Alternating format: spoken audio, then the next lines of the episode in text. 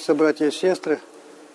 Всех с праздником причастников, с принятием святых Христовых тайн. Сегодня особый день для причащения.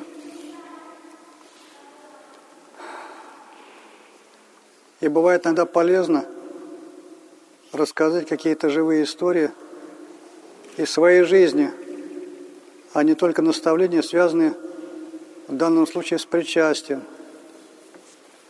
Вот в первый раз я причастился, будучи студентом, совершил грех, поступок не очень хороший. И как-то он меня мучил.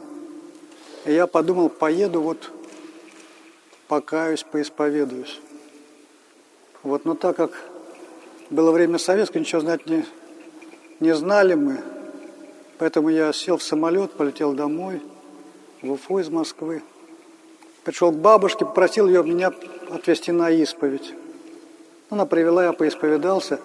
А потом, я, не знал, что такое причастие. Меня еще и причастили.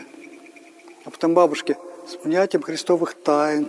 Там как-то время советское, там обычно молодых вообще не было. Я думаю, какие-то тайны я проглотил еще. Святые. Но состояние было очень мирное.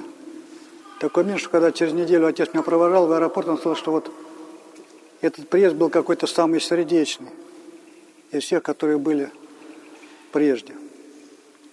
Потом еще раз я причастился уже в Москве, зная, что это и есть такое. Причастился, и,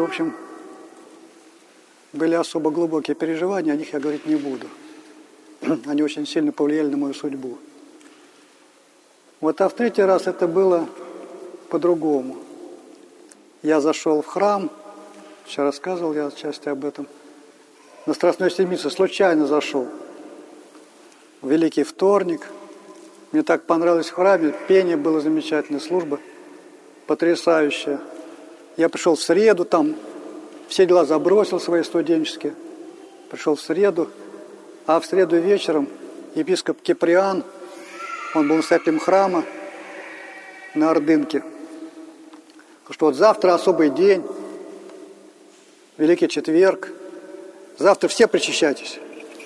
Все, кто постился, не постился, все причащайтесь. Все. Ну раз. Все, все хорошо, замечательно. С утра позавтракал слегка, пошел и причастился. Но у меня от прежних причастий было, впечатления достаточно яркие. А тут вроде ничего не произошло. Я так причастился, и ничего нет. И думаю, что-то не то я сделал. Подхожу к одной бабушке, говорю, бабушка, я с утра позвал, сейчас причастился, может, я что-то не так сделал? Она такая, не знаю. Такая вредная бабушка. Бывают такие бабушки до сих пор. И была проблема. Я почувствовал, что я не то сделал. Потом разобрался. Это из причастия, как я первый раз причастился в осуждении. Тоже очень впечатления яркие. Я закончил преподавать в институте, закончил светскую карьеру, поехал в Лавру. Вроде говорили, что я поступлю в семинарию, но там как-то пошел к духовнику, к старцу. Говорит, куда тебе в семинарию? Тут поезжай к такому-то епископу и поступай к нему на послушание. Я ночью сел в поезд, ночью приехал с утра, куда меня отправили. Пошел в храм, потому что до приема архиерея еще время. В храме стою и думаю, я сейчас приехал, такая серьезная вещь, надо бы мне причаститься, потому что, такое событие будет. И взял и причастился без подготовки, без настроения, без... стрельнула мысль в голову. И такая тягота наступила, что, конечно, лучше бы я не причащался. То есть так мимоходом причащаться нельзя. Заскочил и съел причастие.